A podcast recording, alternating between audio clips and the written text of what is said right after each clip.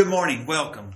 I am so glad that you're a part of this teaching series, and I'm grateful that you're a part of this online worship. And I'm excited to announce in our teaching series, Five Questions for Self Examination, that we are finally at question five. And yes, even from your homes, I can hear you applauding that we've come to the end. Uh, let me say, I am really grateful for the feedback that I've received during this teaching series.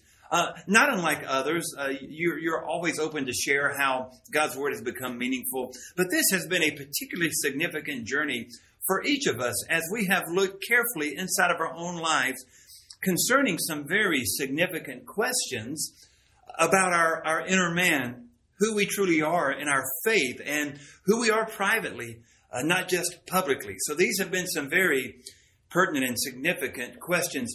From where does this discipline of self examination come? Well, it originates from God's Word. Do you remember David in Psalm 139 said, God, search me. Search me, O God. The transliteration from the Hebrew would be, examine my inner man. So from the Old Testament, particularly the psalmist David, uh, the, the discipline of self examination is discovered. God, search me.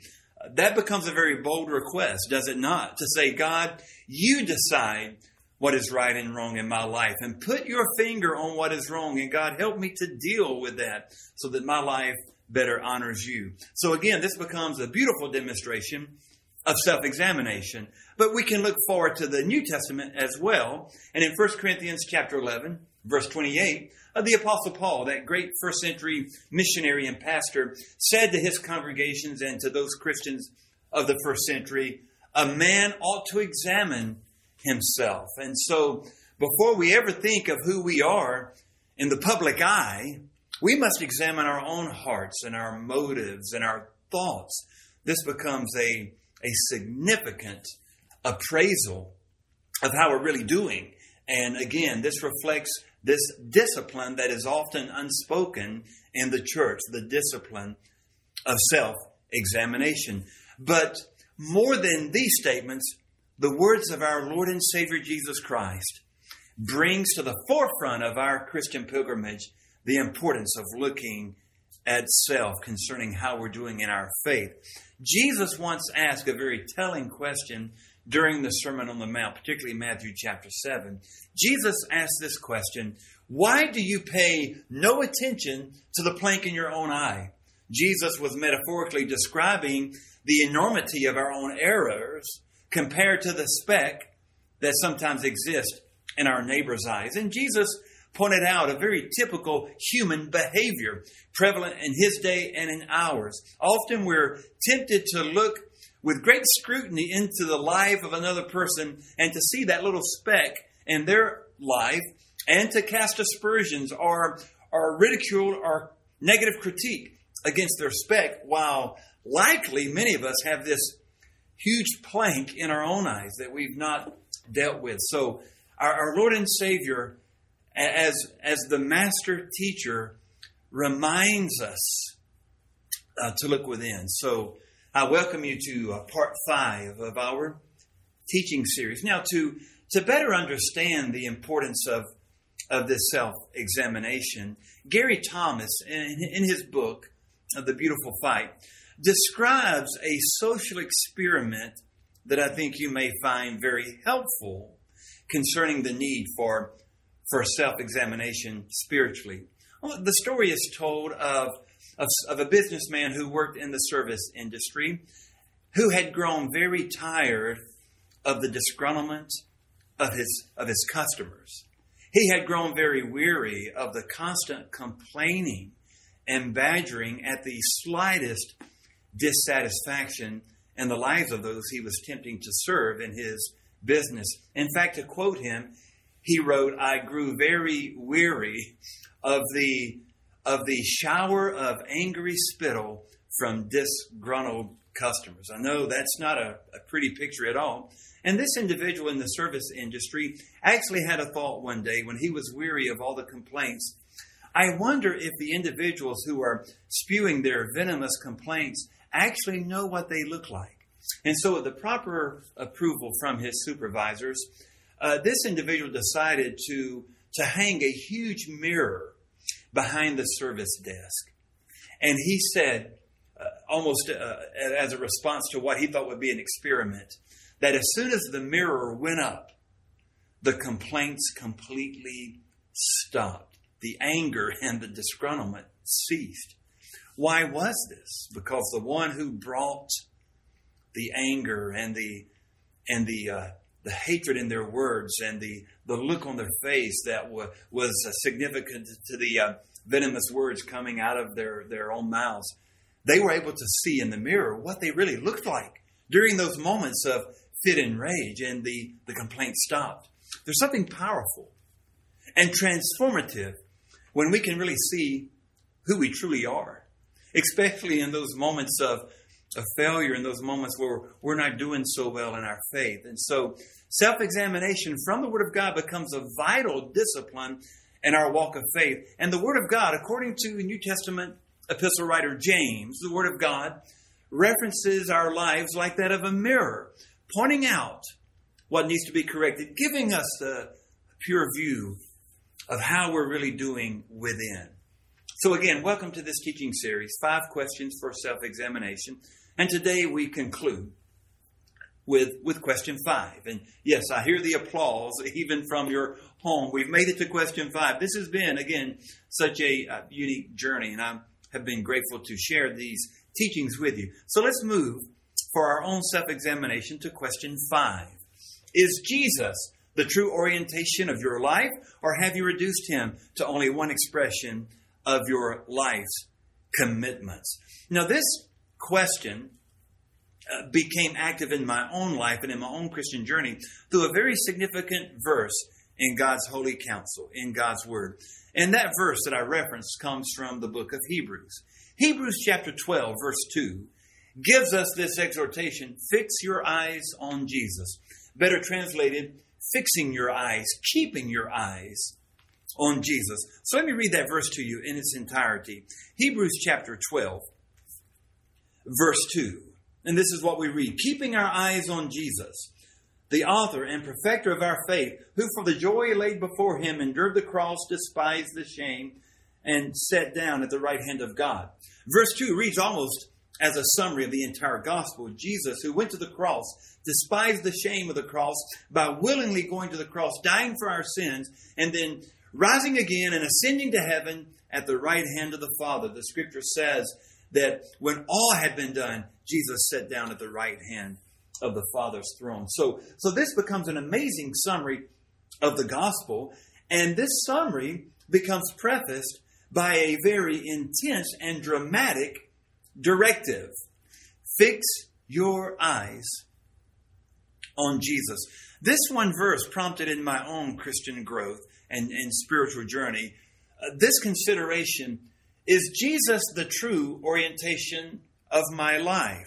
So let's personalize this question as deeply as God would have us.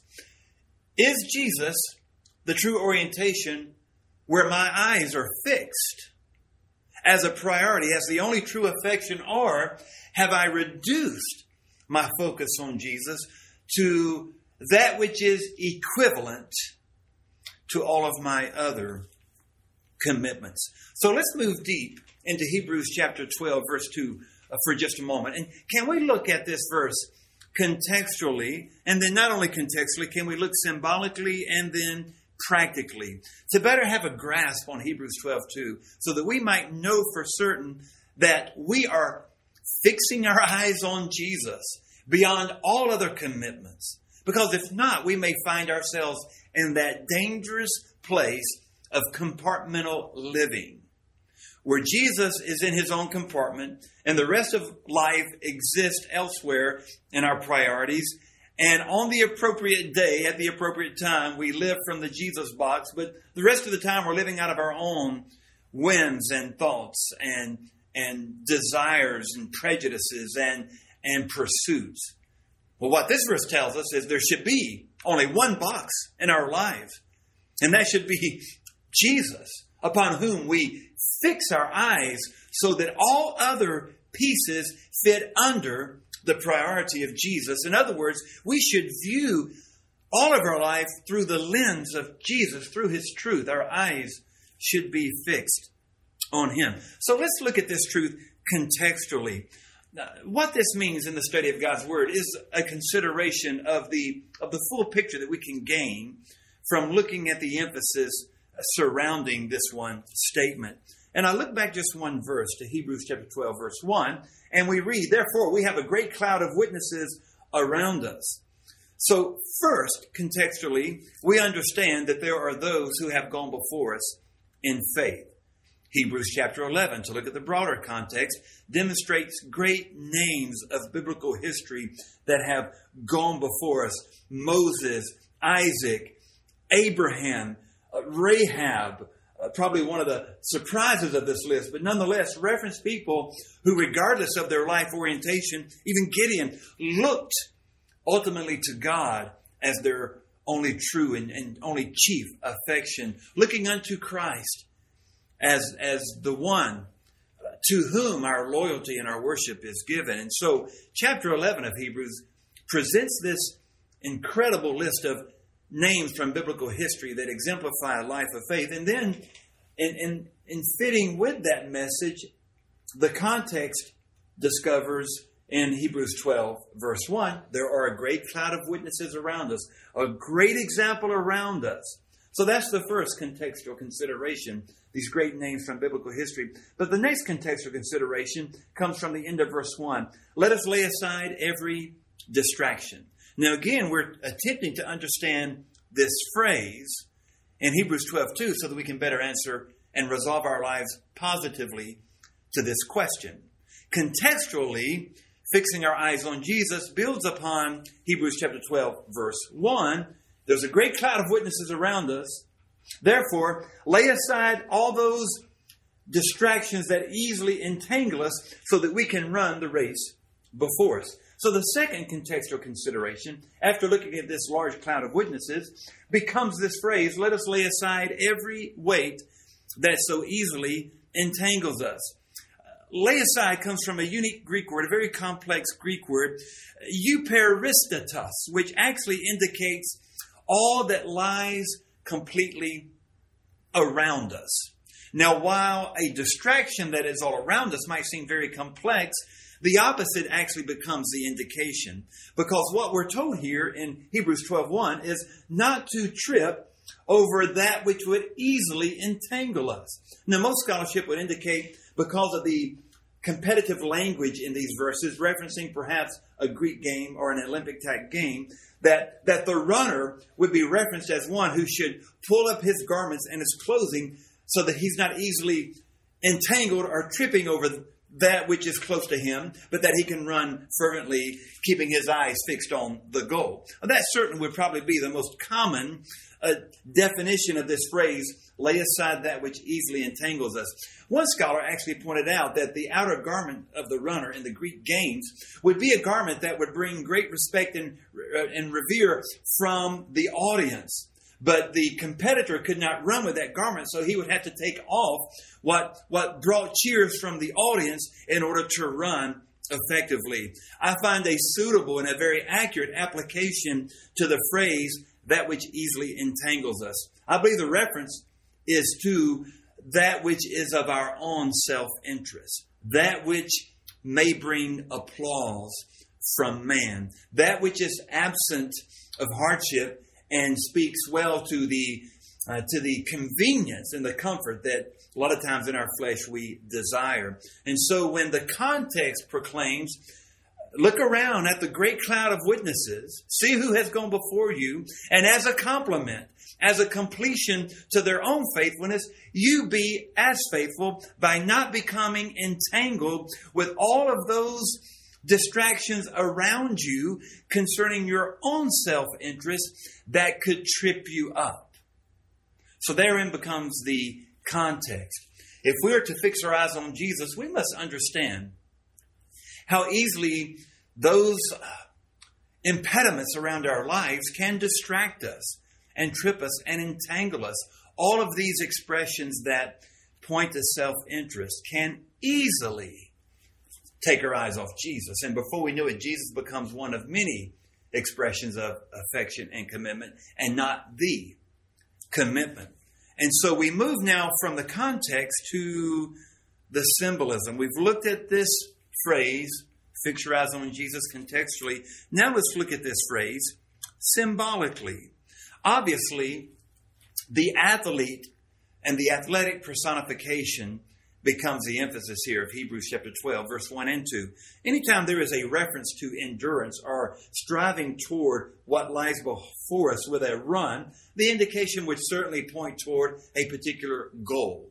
Again, this uh, stands well in keeping with the Greek games or with Olympic type games that the writer here seems to be referencing. And obviously, this being written into a predominantly Greek culture with, with the the, the Hebrew citizens of that Greek culture in mind, obviously the reference would become very, very easily grasped so that this truth might take deep roots uh, in our lives. And so we, we run with endurance, verse 1.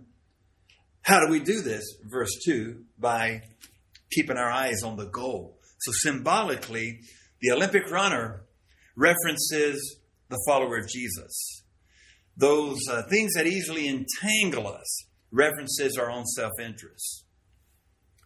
The goal references Jesus. Our goal is Jesus Christ, to honor Him, to please Him above all commitments and affections in our lives.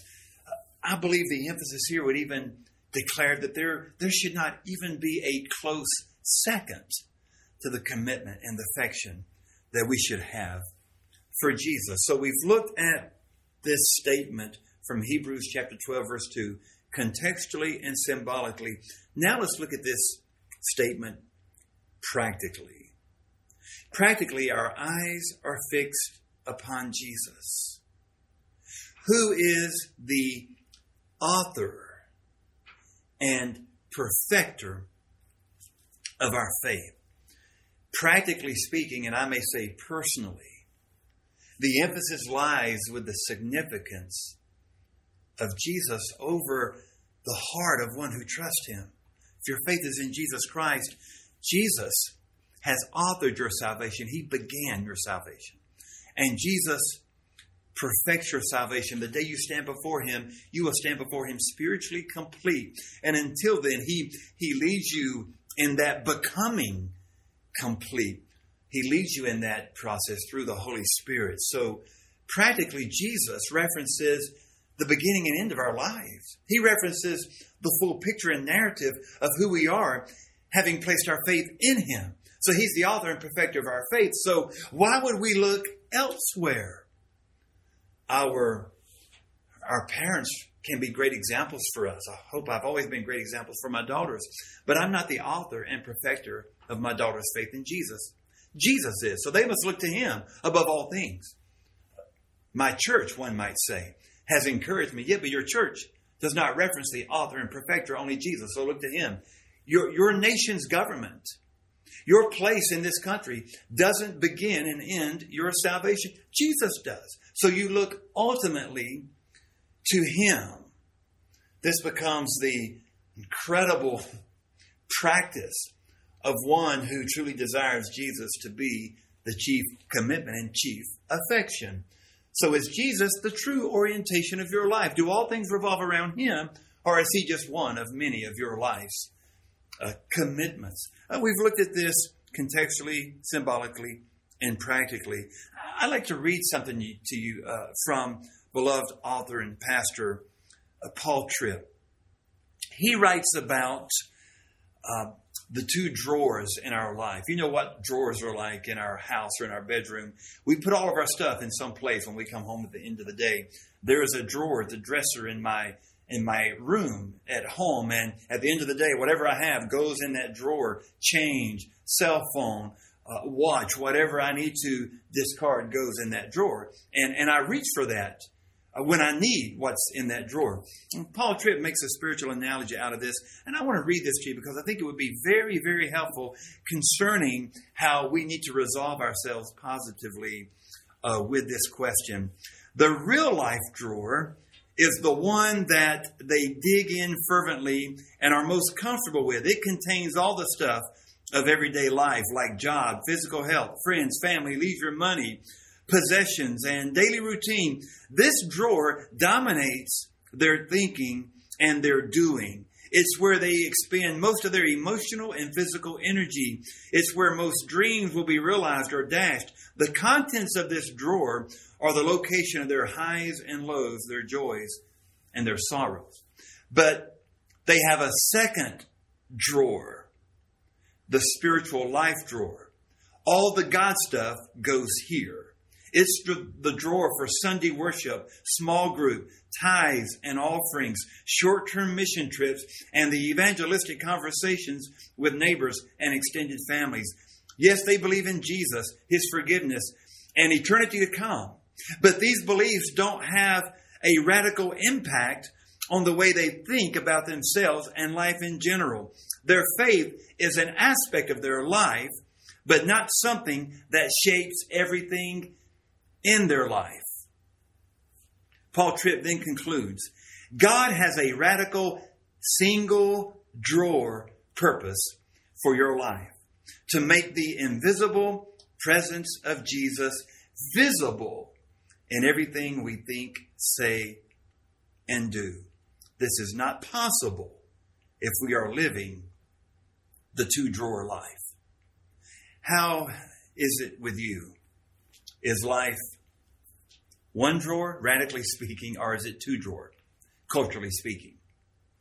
Do you have all your life in one place and all your God stuff in the other, where the two never shall cross? And when you need stuff out of the mainstream of life drawer, you pull that out. When you when you need to be mad at the boss, you pull it out of the real life drawer. When you desire to spend your funds the way you desire to spend them, you pull that out of the real life drawer. When you harbor a grudge, real life. When you want to do something that's just pleasing to self, even if it's harmful to others, real life.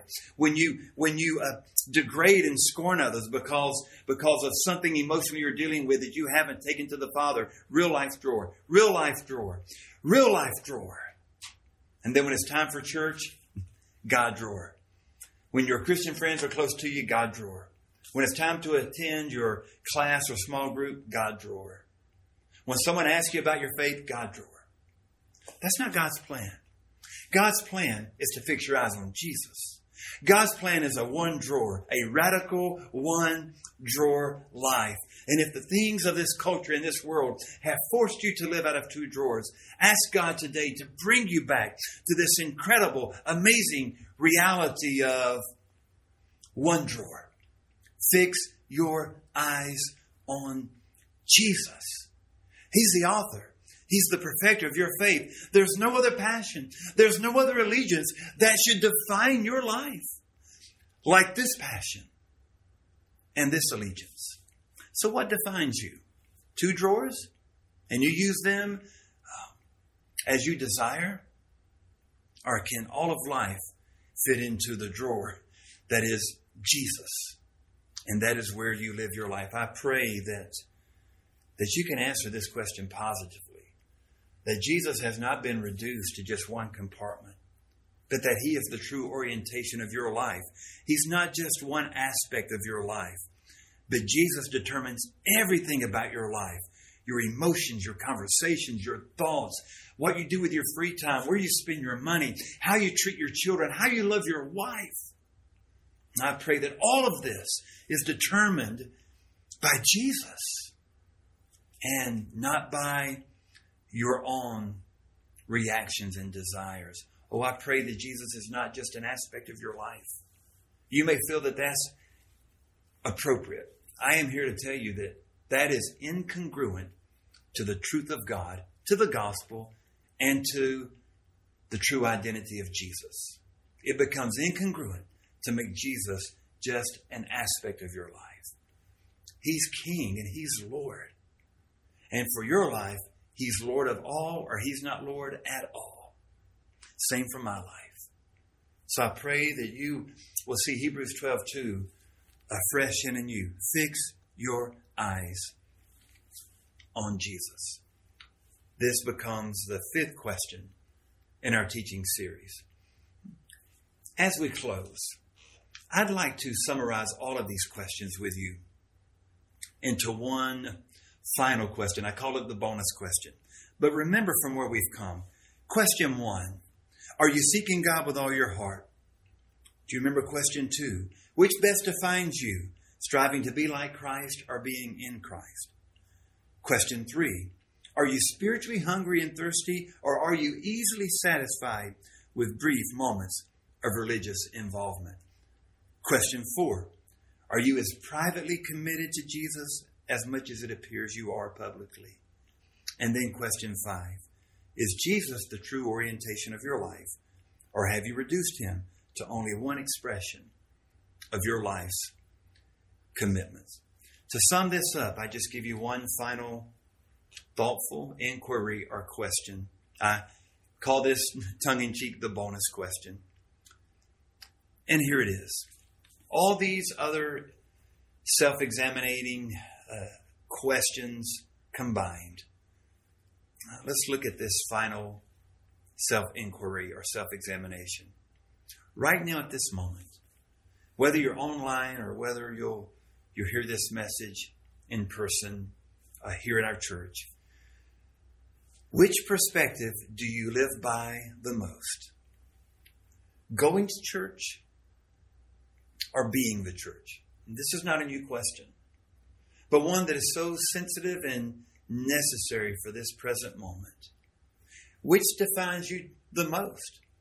Do you just go to church and this is where you live your faith? This is where you do your, your God stuff? Or are you being the church? Can I share with you just some simple truths from the Bible about the church to prove that we are more being the church than we are going to church? No, please don't misunderstand. Hebrews 10, verse 25, and many of the verses tell us that we should not forsake going to church. We need to gather, and we've we've done whole teaching series on that one truth. We must gather. But the simple gathering does not define us as significantly as who we are as we gather. So, which most defines your life? Which is the perspective you live by the most? Going to church? We all go to church. We all, in some form, if we're believers, we all, at some point, will go to church. It could be many times a year. It could be every Sunday. It could be online. It could be in person. It could be on holidays. But what best defines your life? If you are a child of God, if your faith is in Jesus, are you just going to church? Or are you being the church? Let me just share with you some references that will help. Acts 20, verse 28, describes the church as the flock of God, whom God purchased through Jesus with his own blood, with the blood of his own son. So we are God's flock. We belong to him. Do you see the relationship? Now, coming together in the building is vital. Coming together online represents a vital connection. But we are being the church because we're the flock of God. Also, we are referenced as the household of God. Ephesians chapter 2, verse 19 describes this, and I, and I love this verse. The church is the household of God. Paul wrote in that verse, Consequently, you're no longer foreigners and strangers, but you're fellow citizens with God's people and members of his household. While I live in the United States and I'm a citizen here, my greater citizenship is in the kingdom of Jesus Christ. And this becomes the reference uh, in the phrase the household of God. My citizenship lies more strongly with God than it does any country wherein I may have citizenship. I pray you understand this. We're a member of the household of God. I love being on foreign soil, other countries, even third world countries, meeting other Christians and other pastors. And immediately there's a, an indescribable bond because we're of the same household. We, we rarely are in the same building, we're the same household. Our citizenship is with God. I, I love that verse. Here's another reminder that will help us with this question Are we simply going to church or are we being the church? Uh, in Ephesians 2, verse 21 and 22, uh, the church is described as the, the temple of God. Now, this is this is vital. You're being joined together in a in a people who rise up to become a holy temple of God. So while the word temple may seem like a structure becomes the definition, actually we are being raised up. The people You remember 1 Corinthians 3.16, you're a temple of God. The Holy Spirit dwells in you. And so we're being raised up as a people referencing God. We are a, we're a holy people. We are set apart. And so I pray that through your love for Jesus and your commitment to grow to be more like Him, I pray that your, your walk in fellowship with the Holy Spirit is allowing your life to become more of the church and you're not just attending church, but you're being the church. Well, here's a very popular appraisal of the church the bride of Christ. I'll not take time to read that our passage, but from Ephesians 5, verse 21 through 33, oh, the, the relationship between Jesus and the church becomes reference between the, the groom, the bridegroom, and the bride. Now, I don't know about your marriage. I would assume the same, but I know in my marriage with my precious bride, we, we love each other so much. We have for quite some time, and we have a relationship. We don't just share a house, we don't just share a home. We're related, whether we're in a, a hut, a tent, a house, or whether we're homeless. We, we have a relationship. And oh, look at how the, uh, the church's relationship with Jesus becomes described like a marriage. So I pray that this helps you to to have the perspective of being the church instead of just going to church. I pray that you have a relationship with Jesus that far extends participation in your small group or in a public worship service because we're related to the head of the church as the bride is related to the bridegroom, the church being the bride, Jesus the bridegroom. What a beautiful relationship. And one other final reference, 1 Timothy 3.15 references the church as the pillar and support of truth. Now, again, this sounds structural, but the word truth brings all this into a living organism because as we live and have our being, we demonstrate, both in our doctrine teaching and in our discipleship, we demonstrate the truth of God. And so, from these references, there are two conclusions I leave with you as we conclude this teaching series. First, the church belongs exclusively to God. You heard that in Acts 20, 28 and many other verses. Acts 20, 28, God purchased the church with his, with his own blood, the blood of Jesus. And I love how that verse brings in the Trinity. Let me read it to you verbatim. Keep watch over yourselves and all the flock of God, which the Holy Spirit has made you overseers. Be shepherds of the church of God that he purchased with his own blood, meaning through Jesus Christ. And so the full identity of the church references God and His work through the Son, Jesus, and the Holy Spirit. The church belongs to God. The church is His. Every every day, almost practically, I ask God to have His way, not only in my life, but in His church. And we need to allow that truth to invade our thoughts and our decisions and our in our in our pursuits. The church, through Jesus, belongs to God. He purchased it through his son. The church belongs to him. A final conclusion. The church expresses a love relationship with Jesus more than an organization. We heard that in some of the truths here. So I pray that these two concluding truths will, will help you um, in, in this closing self examining question. And as a reminder, that question simply is um, which perspective do you live by the most? Going to church or being the church? Thank you for uh, joining us in this uh, in this incredible teaching series. These five questions, and I pray that they've drawn you more deeply to an understanding of of who you are in your walk of faith. I just close with this invitation as has been said to me over and over again during the last three weeks, Pastor, some of these questions are difficult. I'm not sure where to go next. I'll be I'll begin a teaching series soon on how to overcome discouragement. Be assured God hasn't brought these questions to you to discourage you by no means. He's brought these questions to you through his holy word so that you and I might better know where in our lives God needs to have control it becomes so easy to be overly responsive to the negative that has happened in our world, especially in these last 15 to 18 months. It becomes easy to to become overly responsive. Sometimes negativism can come out. Sometimes our priorities can can become skewed. Sometimes uh, emotive language overrides the true sentiment of our heart.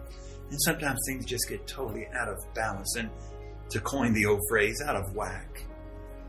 And what a precious time God has given us. Not an easy journey, but a precious time to look at these questions, to take a strong look within. So I pray these questions have been helpful. And most of all, I pray that you have seen in your life of faith that the relationship with Jesus matters most. And your relationship with other brothers and sisters in Christ matters most. So let's move from these questions, loving God and loving others well. If you have never placed your faith in Jesus for the forgiveness of sin and for salvation, you can do that today by simply praying, Jesus, I believe in you. I trust you. I, I believe you died on the cross and rose from the grave. And I, I need you in my life to forgive me of my sin and to make me brand new. I'm tired of doing things on my own. You can pray that. Jesus will hear your prayer and he will draw you to himself if you'll just open your heart to him. And, and I, I ask that if you, you feel like God is leading you to make that prayer, or if you've prayed that prayer, would you reach out to the website address that is here?